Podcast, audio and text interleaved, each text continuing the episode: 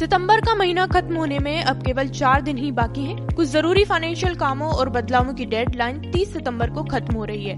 जैसे कि PPF senior citizen savings scheme और नेशनल सेविंग्स सर्टिफिकेट जैसी छोटी बचत योजनाओं में निवेश करने वालों को 30 सितंबर 2023 तक आधार अपडेट कराना होगा। इसके अलावा अगर आपके पास अभी भी दो हज़ार रूपए का गुलाबी नोट मौजूद है तो 30 सितंबर तक ही इसे बैंक में जमा कर सकते हैं। वहीं एस की we care special fix deposit scheme 30 सितंबर को बंद होने वाली है।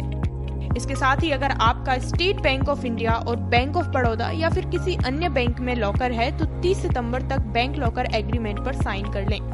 वहीं एलआईसी की पॉलिसी धन वृद्धि योजना भी 30 सितंबर को बंद हो रही है।